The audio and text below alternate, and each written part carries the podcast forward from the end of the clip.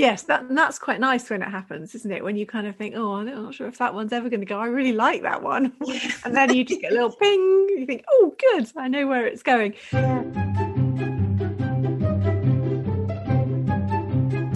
Hi, and welcome to episode 104 of Art Juice. This is honest, generous, and humorous conversations to feed your creative soul and get you thinking with me, Louise Fletcher. And me, Alice Sheridan. And today we are returning to questions that we were asked, and we have a question from Maxine about the different ways to sell online. Before we get to that, let's just catch up with what we've been up to. So tell me about your week, Alice. It's been more settled actually. It's been it's been busy. It's been um, quite full, but it's felt more settled. It's always like that at the beginning of January when you make a little bit of an effort to do things in a conscious way before everything goes pear shaped again. But I have felt each day that I'm doing more or less what I intended to do when I intended to do it. And I have been much better when I get to the end of the day of going, right, I have done enough now. I'm stopping for the day because it can go on forever. It's not going to go on forever. So I felt kind of a little bit more grounded about things. I felt like I've had time. I'm understanding a bit more where I spend my time. It's just a perpetual thing, but it's it's felt kind of quite good this week. So um, I've unpacked new art materials. Um, I was priming yesterday. I got a whole load of smaller ones, um, longer ones, interesting different sizes. So um, yeah, unpacked that. Put together a reels yesterday. Oh, I didn't see that. I missed that somehow that was my first that was my thing wasn't it? Last week i mentioned i wanted to do reels or a video or a something or an extra or a blog. So yesterday i thought well i'll try and put something together about unpacking of this. I also volunteered to make an art materials guide. So i'm going to be doing that at some point. Um, but it was quite fun but i'd completely forgotten how you do reels since the last time i did it. Um, but it was uh, yeah i think it felt easier this time because last time I thought you had to put all the text on at each little section of video. And now I realize that you can adjust the where you put the text, you can do all of that at the end. So you can load up and clip all your video bits together and then just put any text that you want on it. Now I quite enjoyed doing it. I've got to learn that I did one, but it was how I ever managed to get it to work. I've no yeah. idea. You know how you fumble through and somehow there's a video at the end? Yeah. So I need to learn like the idea of actually clipping things together on purpose and editing things and all that. I haven't a clue, but I would like to do it because they do look good when you see them. But it, it, it's quite fun, and I think just realizing that you can do like 15 seconds is so short, so you can choose between 15 seconds or 30 seconds, and so I've been having a look through some others and uh, just uh, quite enjoying some of the things have made me laugh. Yeah. And I've quite enjoyed that element of it. So we'll see. I don't know what I can do that's funny funny in the studio though. Although lots of you said that I pulled a funny face, good funny face in the one yesterday, which people liked. We should have wasn't... little art juice reels. We should have each week. Can you take like a, from a recording of this and make a reel? Is that can you take recordings of other types of videos and upload them, or do they have to be recorded in Instagram? You can no, you can upload them once you. What you can't do is have the audio from the original video with music over the top. But you could have li- just little audio clips, yeah, yeah, definitely. Video clips that have got the original audio on. Yeah. Oh, anyway, something to think about. Something else yeah. to do. yeah. Well, I'm glad you were feeling settled because I've been the opposite. I had a complete meltdown a couple of days ago, complete meltdown. Um, and I do this to myself, as Phil pointed out to me, because um, he sat down to listen to me ranting and raving about how busy I was. And he said, How many of the things that you're really stressed about actually have to have to happen? Like, mm. or how many could you not do if you wanted to change it or do something else because it seems to me like it's all self-imposed and i'm just suggesting so uh, we went through them and the membership site where people pay me to produce content and be there that's something i have to do regularly mm-hmm. everything else that was on my list everything else was totally optional and self-imposed Mm. my requirement to upload a youtube video every week my requirement to have this book to the publisher by this date so it can be published this year my requirement to get stuff ready for my course this year so i can do my course i'm not saying i'm not going to do these things but they're all voluntary things Mm. and I don't have to do any of them. And I and I really have this way of now that I don't work for I used to work for very demanding bosses. Now that I don't have a demanding boss, I'm You're worse. it. I'm worse, I think. Yeah, be fair though, the publisher changed the expectation dates on you. Slightly. But still, I mean, like Phil said, well, why why are you doing it for that date? Like could you tell them that you want to produce it next year? In theory, could you just say I want a year to do this? And I said- to, do you? You want I don't want to, but I said yes, I could. So anyway, that what the action I did take, what had happened very, very briefly was I got feedback from a couple of people on my draft, and the draft was was rough. I knew it was, but their feedback both took it in a totally different direction. Mhm. Both thought it should be something else. And what I'm really pleased about is once I digested all the feedback, both people had something really valuable in it that I could take and use but I realized no, my original idea for this, I still feel good about. Just because I haven't executed it very well, I still feel it's the right approach. So after a couple of days of panicking, and there's no way I can rewrite all of this in seven weeks, and da da da, I, I asked for a quick meeting yesterday with the publisher, and I went through my suggested my belief of what I should do, and he it was a lovely call because basically I was imagining I have to do far more by that date than I have to do by that date.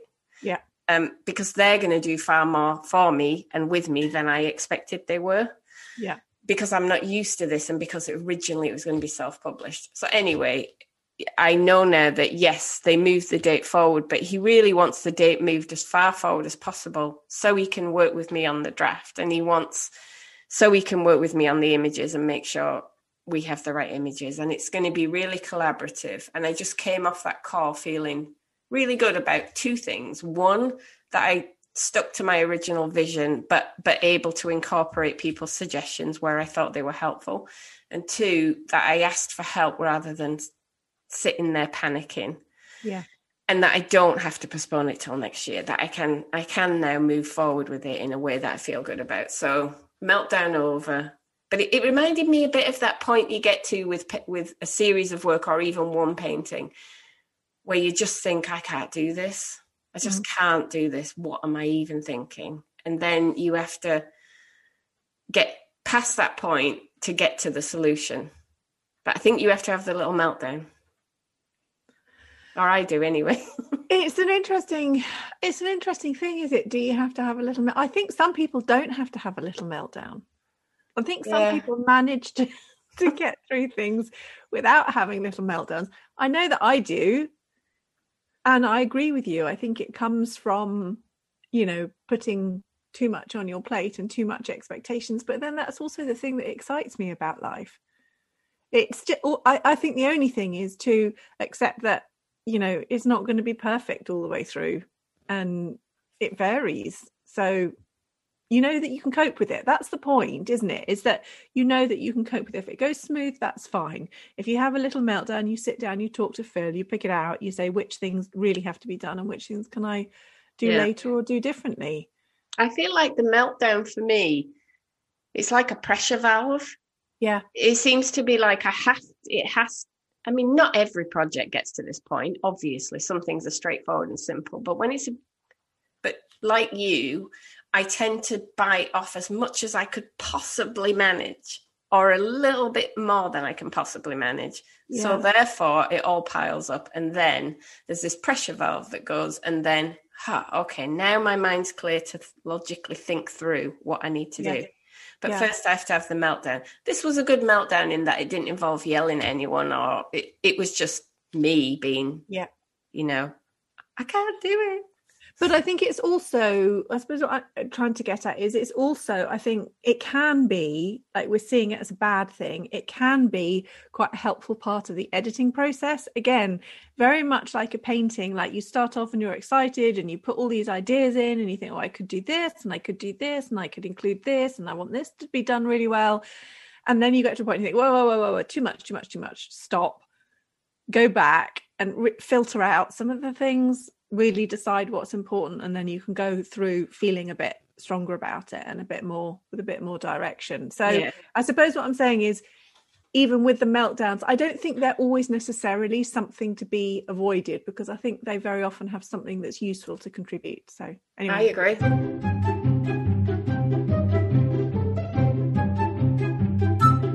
So, moving on to our main topic.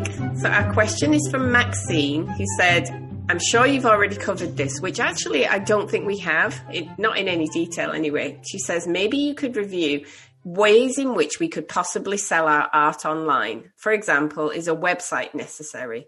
Instagram, reliable sites that sell art? Question mark. So take it away, Alice. Let's well, start with the website. Can we start with that? Well, I was going to say website is top of the list. I wonder if, in a way, we should leave it um, until the end. Um, well, the only thing I want to say about it right up front before we talk about the other things is yes, you have to have one. I mm. really, really strongly feel that. And even though websites are becoming unnecessary in lots of fields, I think they're really necessary in ours. I think they're really, I think they're helpful websites. The reason that I, I say about perhaps we talk about those at the end is because it, a, a, website can be a big project. It can be a big mental block, and I think some of the other things that we that we're going to talk about are ways to get started perhaps quicker. Mm-hmm. But I do think that a website is essential, and also the process of putting a website together, thinking what you want to include helps you determine your language, how you select the images, how you talk about yourself, all of those kind of things, which you need in all these other places anyway. Yeah. But it is a big project, and technologically, people get scared of it. I think we have spoken about websites before and like the various advantages or disadvantages of the different platforms um, that you can have for artist website that probably is a section for another day because if we go into that that will be um, that will be a whole episode in itself but the key point about a website is that it's yours you get to choose what you have on it you have control over it you have control over the customer journey over what extra information you include, what you have around your work, um, and and most importantly about the information about the people yeah. coming. You have a chance to capture them, which on any of these other platforms that we're going to talk about, they don't belong to you and they can mm-hmm. vanish at any moment or change. And so that's why I feel all of the things we're going to talk about ultimately should lead back. And I know what you're saying that um, people can get started without a website. I totally believe that. You can get started tomorrow selling your work without doing anything technical. Mm. But as a long term plan, I think you need to be seeing all these other elements that we're going to talk about as mm. things that feed back to a place that you belong to that belongs to you rather can you tell yeah us? and, and the other things that we that we're going to talk about the other platforms they also have their own technological learning curve mm-hmm. so if you're going to put time into understanding those i would rather you put time into understanding it on your own site because otherwise you're doing it twice in two different places and your website is is your website and that's going to be the thing that that really benefits you in the longer term. And it doesn't have to be complicated to begin with. This is this is the key point is that when you look at websites that people have put together um, over a long time who are more established and more experienced it didn't start out like that. Like that wasn't their website version 1.0 their website version 1.0 was very simple a home page an about page a portfolio page and a contact page. That's kind of all you need to begin with you need that contact page because you need a way for people to get in touch with you and you need an email sign up too. Um, but you need that contact page. And even with that you can start selling even if you don't have full sales systems integrated. I so, did that. Yeah i can as i was saying last week i can see in squarespace my original site. Mm. and i didn't even have a PayPal button on the page. I didn't have initially a way for people to buy, but I did have an email an email link. Email me if you're interested. It's not ideal, but it's all I could do at that point. Yeah. And it got you started. But the the website, so as we're saying you must have a website eventually and everyone everything must lead to it. We also have to say when you have a website that doesn't sell work. So by itself so, because. I remember that with my other business, we built a website when we launched the business, and then we went right. Oh, what do we do now? Nobody mm. knows it's here.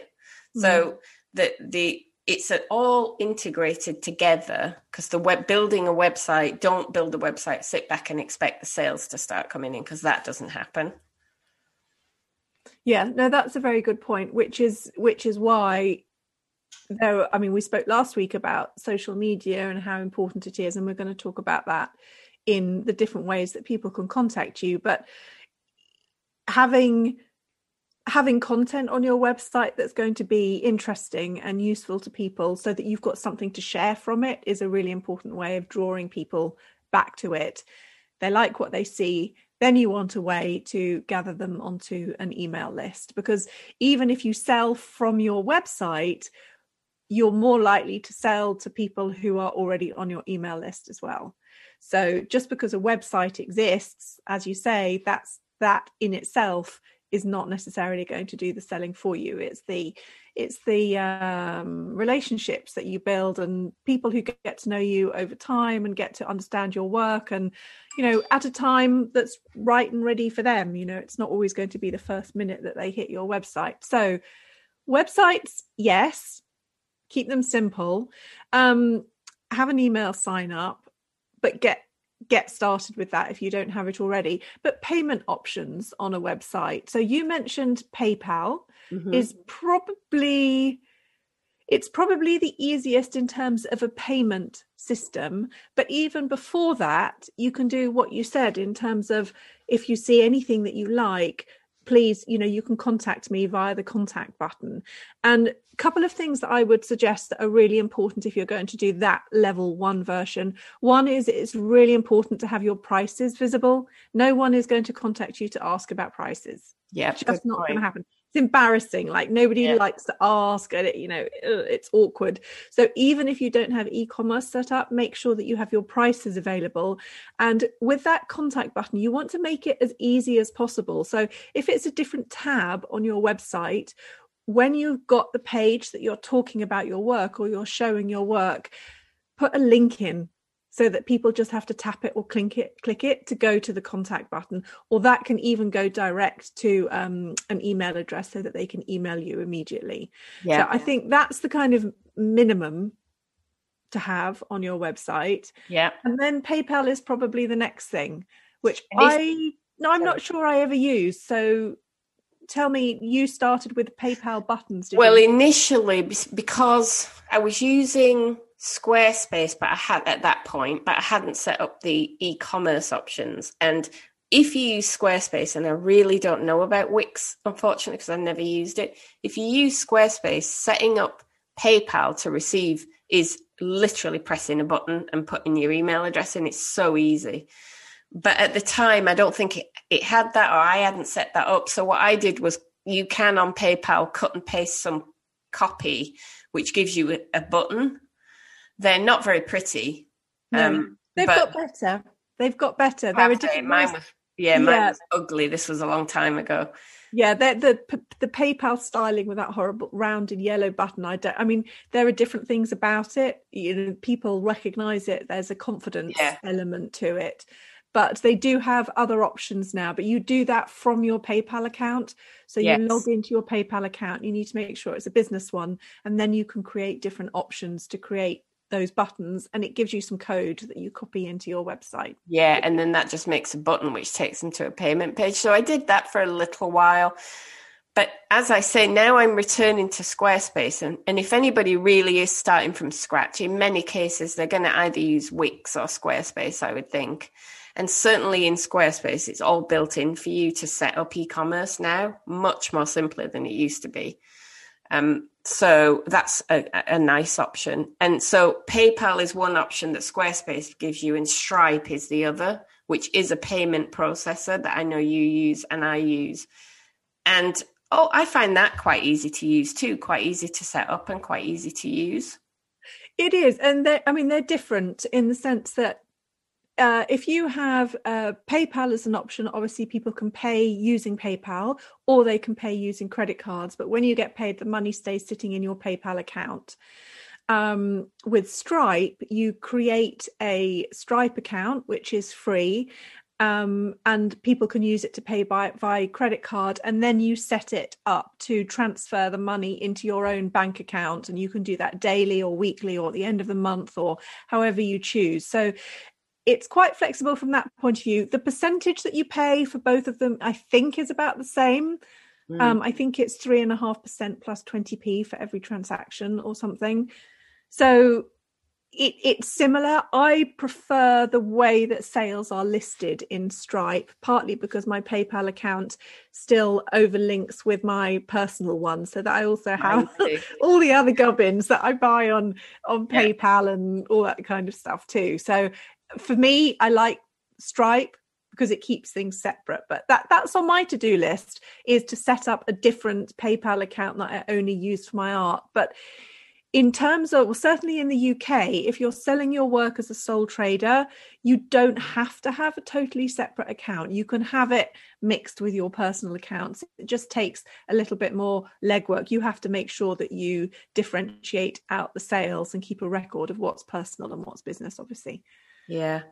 But I, I want to stress again that when you're first starting out with selling online, you don't need to worry about any of this. You do need some way people can pay you, and PayPal's easy for that, or as or, or direct transfer into your bank if it's a if it's a local UK sale, um, or local sale to your country. I don't even think in America and Canada they still have direct transfer as an easy thing the way we do. I'm not sure, but certainly not internationally.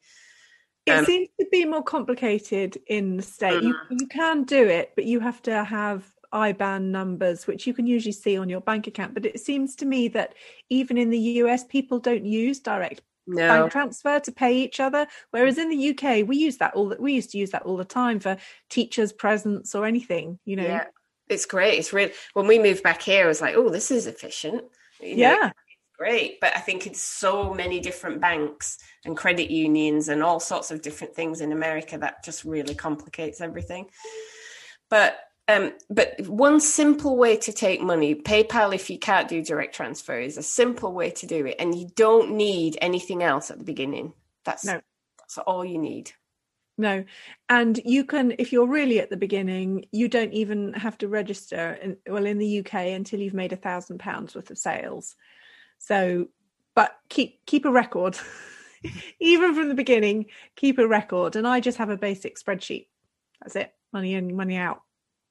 I don't have it linked up because like i say the account the account that i first started using for selling art we used to do other things from it it was kind of our savings account that's what selling art was it went into the savings account and that is okay in the uk as long as you mm-hmm. you have a way of identifying so now, one question that I often get asked so, if you don't have a website and you want to start selling, um, Maxine mentioned Instagram, you want to mm. start selling online, there's a confusion for some people. And I know many of our listeners already sell, you know, very well on Instagram and websites. But for those who don't understand this, there's sometimes a confusion about, but how do I sell on Instagram? Um, and and people think there must be a system for it, and there really it the system is for me when I sell via Facebook or Instagram, I put the price, I put that it's for sale, and people message me and ask if they can buy it. And yeah. then we go offline and we do PayPal or direct transfer or whatever to take the payment. Is that the same for you? It is for most things. Um, if I mention it, yeah, that's often where the where the inquiries come in from. Um, and now now that I have Stripe, I can send an invoice through Stripe as well, mm-hmm. and I mm-hmm. can either put bank transfer details at the bottom, where of course you're not paying the fee, or there will be a link on there where they can pay. Just click on the email and pay by credit card. But the other thing is having a shop on social media. I was going to ask if you had one, which I haven't. Well, I have. I, I set it up in Facebook a while ago, and I think you have to have Facebook and Instagram linked in order to do it. And I set it up in Facebook a while ago, but it links back to my own website shop. And what I'm not convinced about, which is very much like we're going to get onto the third party sites, is is it worth the extra effort for individual unique pieces of art because it's an extra place to upload it's an extra place to put information. Yes now on instagram if you, you can you can tag an image and you get a little shopping bag icon and people can press it and go to buy. But if you've only got one painting you only need one person to do that. So i would rather that they message me. That seems a lot less effort than mm. setting it all up. It, it's kind of different perhaps for prints or for anything that you sell multiples of that might be different, but I haven't explored it fully, partly because I doesn't logically make so much sense to me for what we sell. It makes sense if you've got, you know, 250 t-shirts in stock, but not for one painting. Yeah. Yeah, that's why that's what's put me off. It's kind of oh it's it's it's a pain enough to upload to your website and put all the information in and write about the painting and put various images in then to do it all again in somewhere else and somewhere else. Plus, it's that feeling that I have all the time of I, I don't want to be reliant on Facebook or Instagram. Um, I don't want them to become my website, which is what they're trying to be. They're trying to, for obvious reasons, give you everything you need so that you don't have to leave them. Yeah. But I don't want that because who knows what's going to happen with those companies? You know, and not Instagram's not going to disappear tomorrow, but who knows if they're going to be broken up and if they're broken up, what that means, and if they change their policies all of a sudden and demand a commission on sales or start putting ads on the things that you're selling, the, the things you wouldn't want ads for. I don't know. It just it's not mine, and I can't control it. And it feels more kind of commoditized, doesn't it? I don't mm. know, which is yeah. I mean, it, that's ridiculous because if we if we want to sell our work, we need to face up to that. And it, yeah, I'm I'm here. I've got work. Would you like to buy it? Here it is. Come and buy it. that's really what it comes down to. Um, it, and in that sense, it is a commodity. But I don't know the shopping carty thing. I I'm not a big fan of it. But you do make an interesting point about the having to upload things on your website and whether it's creating a product or a page or however you do it within your own site. And i think sometimes social media can allow you to to sidestep that whole issue. And i have certainly sold things directly before they've even made it to my website. Yes. Um, either by somebody reaching out and asking me when they just see a post um, when they can see that something is close to being done. And and sometimes I'll say it's not quite done yet, but give me your email and I'll let you know and I'll let you see the image first. Um, that's happened occasionally, or by making it available and just as you say, having a post about it with a price, encouraging people to contact you about it. And the third thing that's really important is is your email list. So giving your people who are on your email list first access sometimes then you don't have to go to the whole bother of putting it on your website. So you can say i'm sending it out via email first of all. Just put the images and the prices in your email. Then you don't have to upload everything and do the whole e-commerce thing. And then you just go back to direct payments. But it's always a little bit of a balance isn't it between is it easier to put it on your website and have things happen automatically or is it easier for you to deal with people individually, which you often have to do anyway, a little bit, particularly if there's extra shipping questions to be done. So I think that's the question that I would be asking is what's the easiest way that I can get started with this? And even now, I find that that it varies for me. So sometimes I would do things immediately in my email list, first of all, before I even get to a website. So it still varies. Yeah. The one thing I do find about a website, which sales on a website, which I haven't mentioned. So I also, you know, have that experience where things sell before they're on the website. Some of these paintings I'm working on now are already reserved, even though I've not really put them anywhere, just the occasional Instagram post.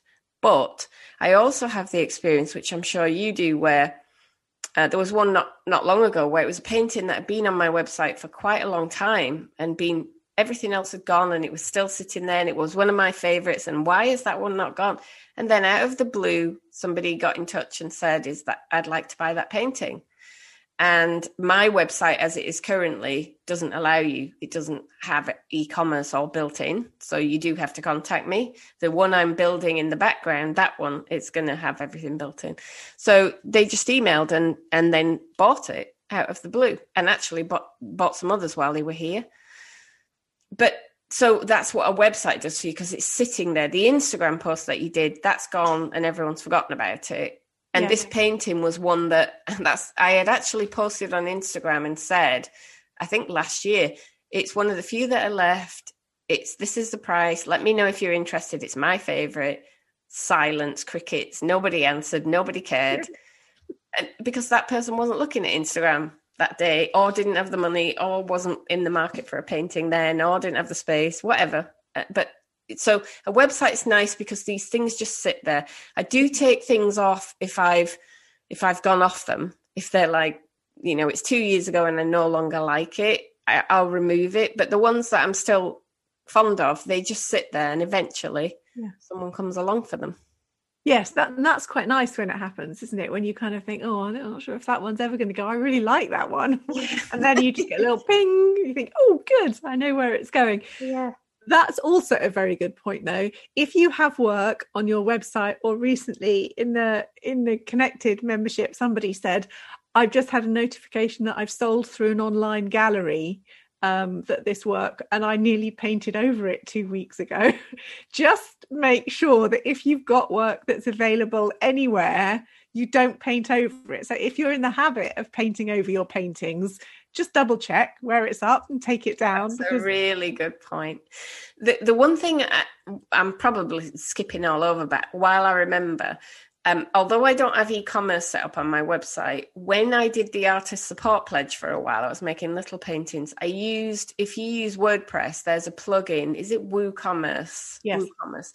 And I used that, and that was very straightforward. And I and I thought, oh, this is nice. Having e-commerce set up is nice because yeah. an email just comes in that says you've sold a painting, your stock is down to zero because they were originals here's the name and address of the person who bought it and then i would just arrange to ship it to them um much i mean that is nice it's it's it's nice it's nice to get emails from people saying is that painting available? Can you tell me more about it? But it's also nice to just get a message saying somebody's bought it and you can send it off to them. So if you do have a wordpress website and you haven't looked at woocommerce it's free.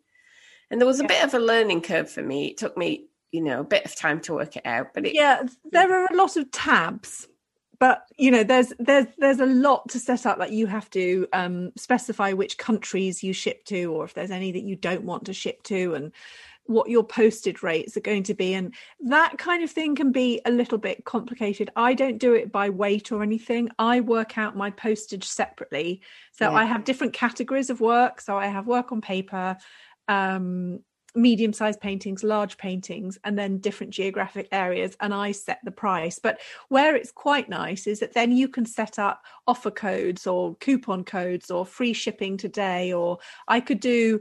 I could do free shipping on prints this month, or I could set up 10% discount on prints this, and, and it would apply automatically. And that kind of thing is quite fun, but you just have to work through it a little bit yes. logically the and one thing that is a little bit complicated is where you have variable products. So if you have a print and you have want to have different drop down menus for sizes on it, that's a bit of a headache. And I always forget where that is when I have to go back and change anything. That's a bit awkward. The the one I found awkward in WooCommerce, and it's probably the same in in other systems, was if you if it's an original, you only have one. There's a place to make that clear that you only have one, so that when it sells, it'll be out of stock. But I thought I thought it was a different setting, and I changed something else to do that. So I did have an instance where one thing sold to two different people. Oops, microphone issue there. Starting again. Lost our thread. I think we were talking about um, marking paintings for sale and have it, um, having them in the stock control, and it usually is stock. You need to set the item to one. Um, one of the things that um, I have to switch off in WooCommerce is there's an option.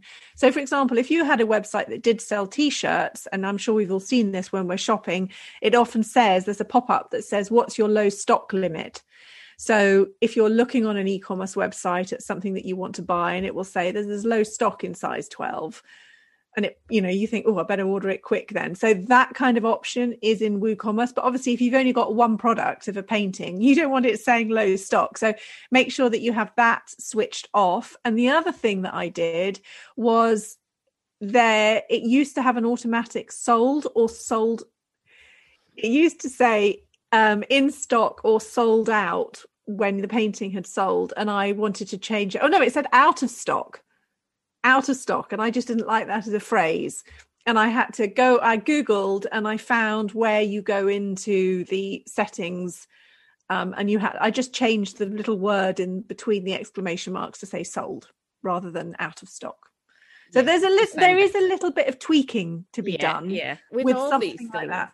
yeah. I mean let's talk about third party sites because I've had to go a long time ago at putting things onto some site. I can't remember which one. And again, there was lots to learn and figure out about doing that. And um, nothing sold from there. I can't say I put any effort into it, and I think mm. that's part of the problem. These sites are massive, and if you yeah. put just put your artwork up and sit back, what are the chances somebody's going to find it? Well, I, so we're talking about things like Etsy or Artfinder or New Blood was one that existed. I don't know if it still does, or Saatchi. But there you see, there's a point. New Blood existed. I don't know if it still does. Mm. These Saatchi's not likely to come and go. Um, Etsy's not likely to come and go, but they change. So they either don't have any limit on who they let in, in which case they can get huge. So you are lost in this huge, great big sea of people. What is your work appearing next to? It's very, very easy for people to click off and go away and look at somebody else's work. Um, whereas if you've got somebody on your own website, they're kind of in your world and mm. that's what i like about it they're building that thing with you rather than just looking for a painting to to fill the wall i you know i do know people who sell very well through through both of those but they put a lot of effort and attention into it so they make sure that they upload new things regularly which is still a good thing to do on your own site um, you have to learn that own site's way of searching putting product descriptions that are going to fit with SEO terms and what people might be searching for or looking for. SEO is search engine optimization.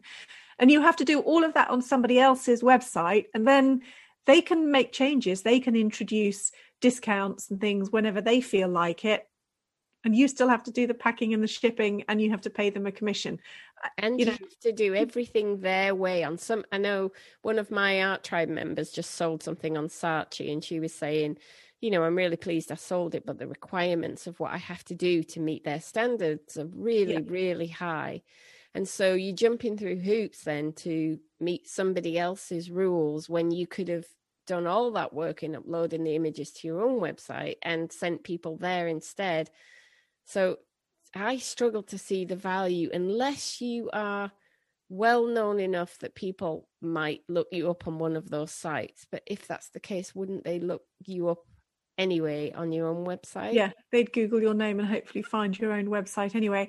I mean, the Saatchi advice for sh- for shipping and packing is very good. It's it's great advice for how to pack things, but when you put your price in, you have to put the weight and the packed dimensions of what you're selling before you've even packed it, which is always a little bit of a head twist for me because the price that they show to the customer includes the shipping. So you have to make sure that you've allowed for what that is going to be within the within the price that you include. So it's it's it's more it felt more complicated for me. I mean i have a profile on there. Um, everything on there is is marked as sold because i had it for for the art fair that the other art fair that we did. But um yeah you can tell my view on that can't you? I'm not a huge fan. me too me too. But you know they do seem to work for some people.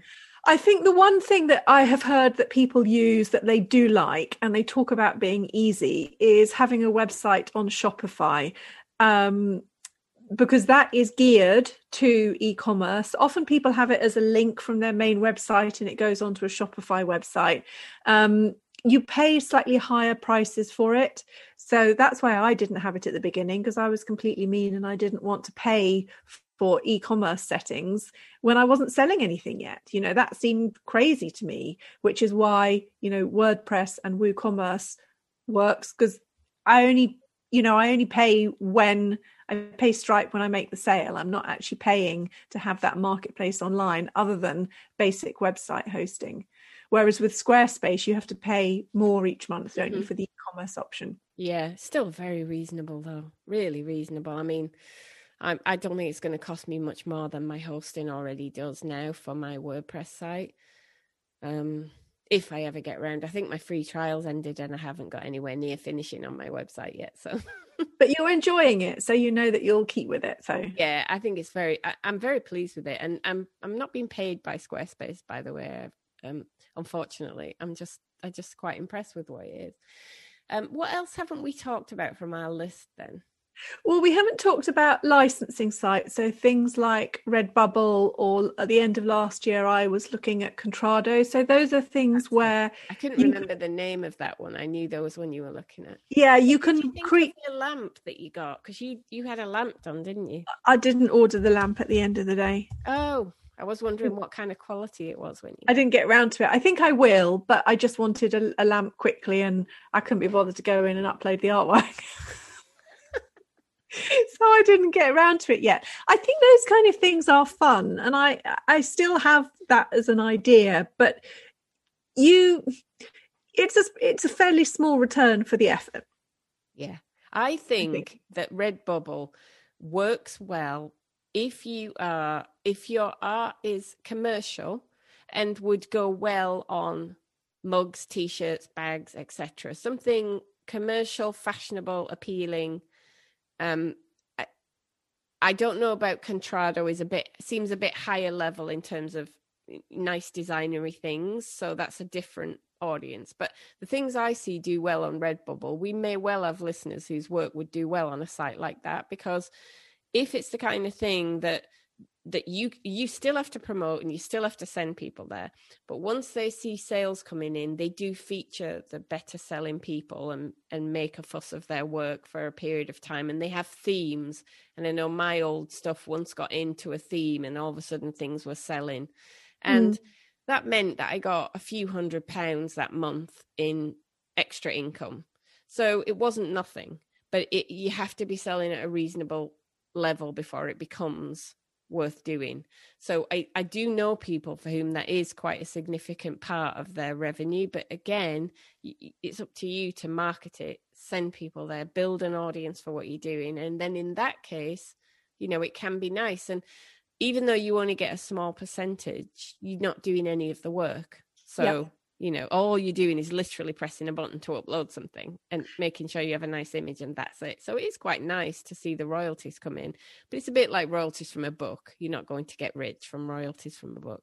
Yeah that's the same with the with the licensing on the prints that i have that mm. uh you know they're they're on John Lewis and you know once a quarter I get a little thing that says please bill us for this amount of money. And it's not a huge amount given how many they've sold it's really not very yeah. much. But it's it's a nice extra thing I that I haven't had to do. But you make a good point about being featured and that is potentially one of the advantages for somewhere like uh, Saatchi is that they do do curators cuts Mm-hmm. Um, they do selected and promoted artists. And I know Artfinder do the same, and that can help. So if if that happens to be you, that's a nice bonus. But it's again, it's something that's it is a bonus. It's outside of your control, other than creating the best kind of work you can and hoping that somebody notices you. So what are we saying here about ways to sell online then for anybody yeah, who is I was just going to say, what are we saying?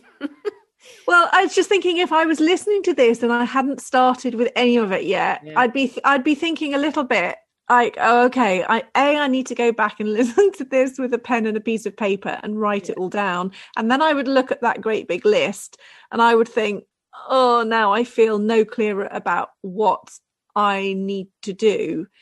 You can't do it all at once. No. I think I would find, well, what I did when I started was I found the easiest possible way, which at the time for me was telling people on my Facebook business page that this painting's for sale and yeah. this is how much it is. And that was because I didn't even have prices on my website or a link to buy on my website. In fact, I don't think at that point I had a website.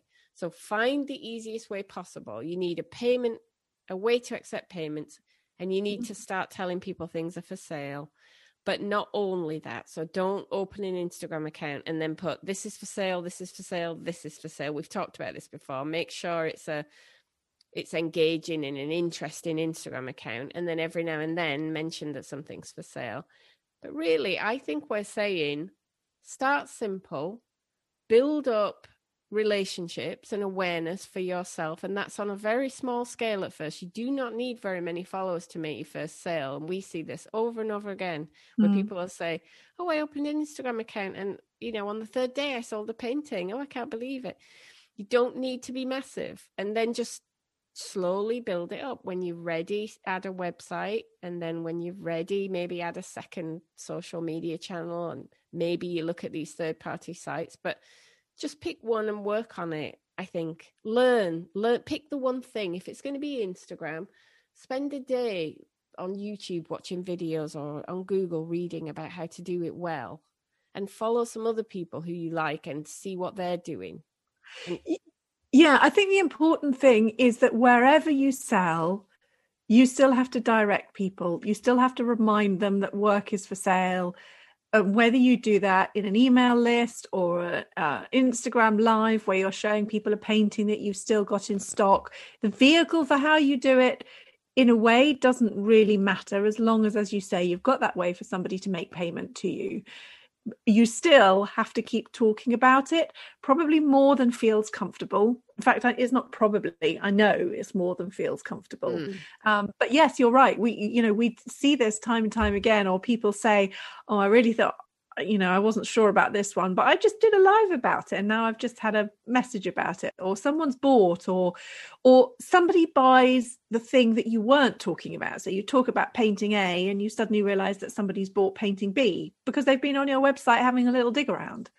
And when, so, when you do say, remember I said about the painting, which I announced on Instagram and Facebook, I think, and said, I love this one. And then no one came to me. Hmm. When that happens, don't let that be like, oh, well, mm-hmm. then it's not going to work for me. No one liked that painting.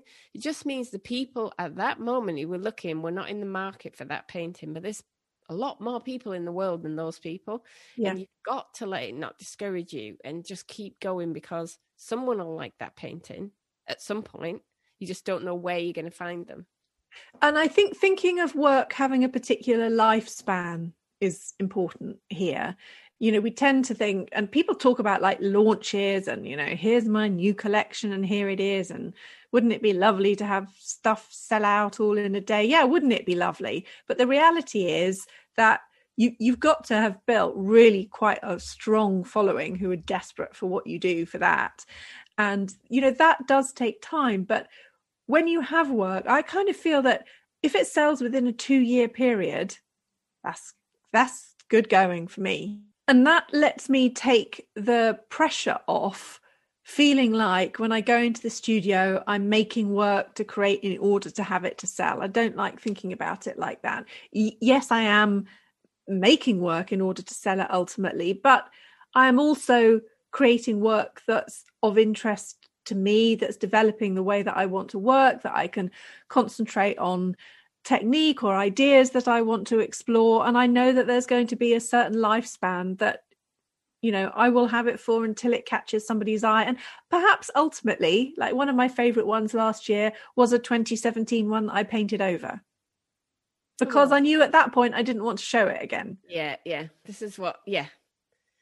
But that yeah. was a, you know, that was a way afterwards. Um, yeah. So I think a little bit you're right be a little bit more relaxed. So get the basics set up and then concentrate on what you do in the studio. I hope that's helped everybody. At least it's an introduction to a topic which is massive. But just rest assured that neither of us when we started had a slick selling machine. Neither of us put things up and everything went as fast as we put it up it's just all tiny degrees and steps in the right direction. And it's still nerve wracking now. Yeah. Like you still think, oh, what happens if I put things up and no one will buy it? It's embarrassing. Yeah. I don't know. I maybe that feeling goes away, but I don't know. I I think if you care about what you make, you're you're still a little bit like, here's this here's this thing. Is anybody actually going to be interested? It's tough. Yeah. Make t shirts instead, it's much easier. So,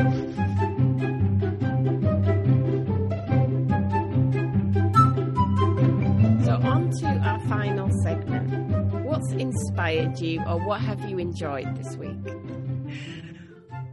I have enjoyed anything that makes me laugh a bit this week. I'm actually quite enjoying January. Um, more i usually hate january. It's like when people do dry january and i'm like are you mad? That's the worst month of the year to do dry january. I'm i'm quite liking the fact that you know it is a little bit of an enforced slowdown and um all i want to do is just concentrate on a nice gentle setting myself up for the year.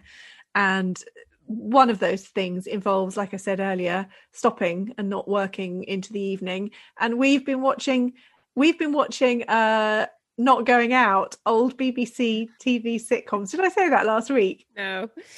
It's just it's funny. It's and it's partly written by tim vine who's a stand-up who does kind of fast um kind of wisecracks. Um so it's quite fast paced it's quite silly. It's quite tongue-in-cheek um, but we started watching those and actually realized that we'd had an evening where we really did laugh a lot. And sorry if anybody um, on Instagram this morning, I've been sharing pet videos that make me laugh. What about you? Um, well, I haven't been doing anything fun like that actually. I was just trying to think of it. Well, I have been rewatching old sitcoms. I've been rewatching on iPlayer The Royal Family. Ah, which I love, and but which eh, watching it back now is slightly darker than I remember. I just remember the jokes, but now it's feeling a bit darker, but also lighter. So anyway, I'm enjoying that. But um, inspired this week by I, ha- I happened to have well three different artists. I had two artist conversations where I was recording interviews. Those were inspired. I just find it so inspiring both people work completely differently from me and make completely different kinds of art but i just inspired to connect with people who understand what you're talking about and who have interesting processes and and to just make new friends. So that was nice. And then the third artist who really inspired me i had one of my I, i'm trying within my membership site to make it much more um what's the word? Collaborative. So mm-hmm. to have members make content as well as me and to have members teach what they know as well as me teaching what i know. And so um had a lovely member spotlight with um a semi-abstract artist who was showing how she works in sketchbooks and then how she translates sketches into finished paintings which is not something i do and it's a question i often get.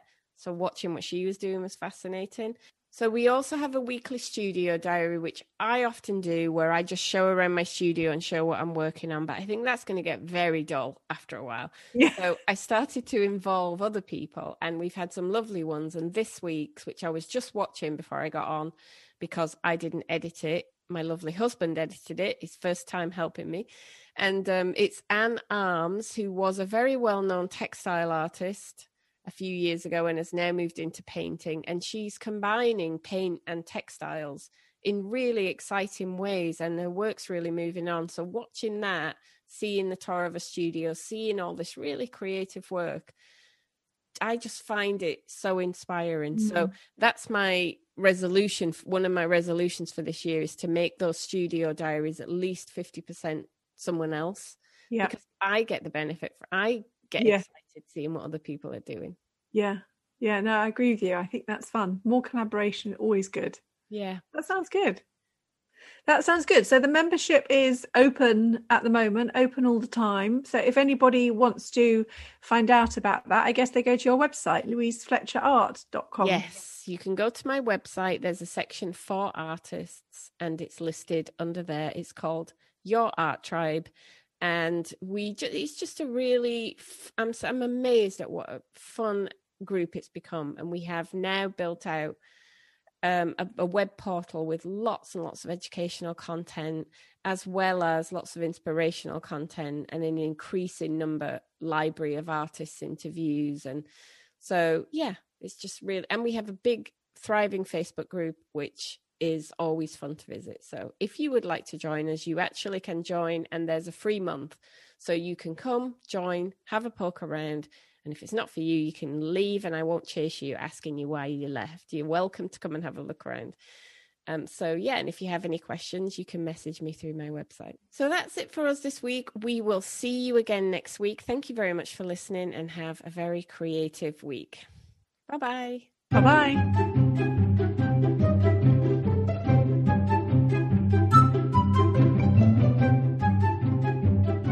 The reason that I've put lipstick on is because I woke up this morning to the sound of my dog retching on the carpet next to the bed and delivering a lovely pile of dog vomit. Oh, nice. So I was in a foul mood. That started my day off. So after that, I thought, right, better make an effort. Just for anyone who thinks life is glamorous, it's really not. Never is. So the thing that I shared today was somebody offering their cat a piece of broccoli, and you could actually hear the, the cat very gently. You know how they very gently reach out yeah. to touch and sniff something, and it sniffed this piece of broccoli, and then it went just just at the smell. And then the next thing that I saw was this guy who said, Every time we come back from a walk, my dog collects acorns. And he came back and he levered open the dog's mouth and like three acorns fell out. And then he shook the dog's head like you're getting the last revels out of the box, and another acorn fell out, and this dog collects them in its cheeks. And I just thought that was so funny the kind of picky snootiness of cats and dogs that will just eat everything.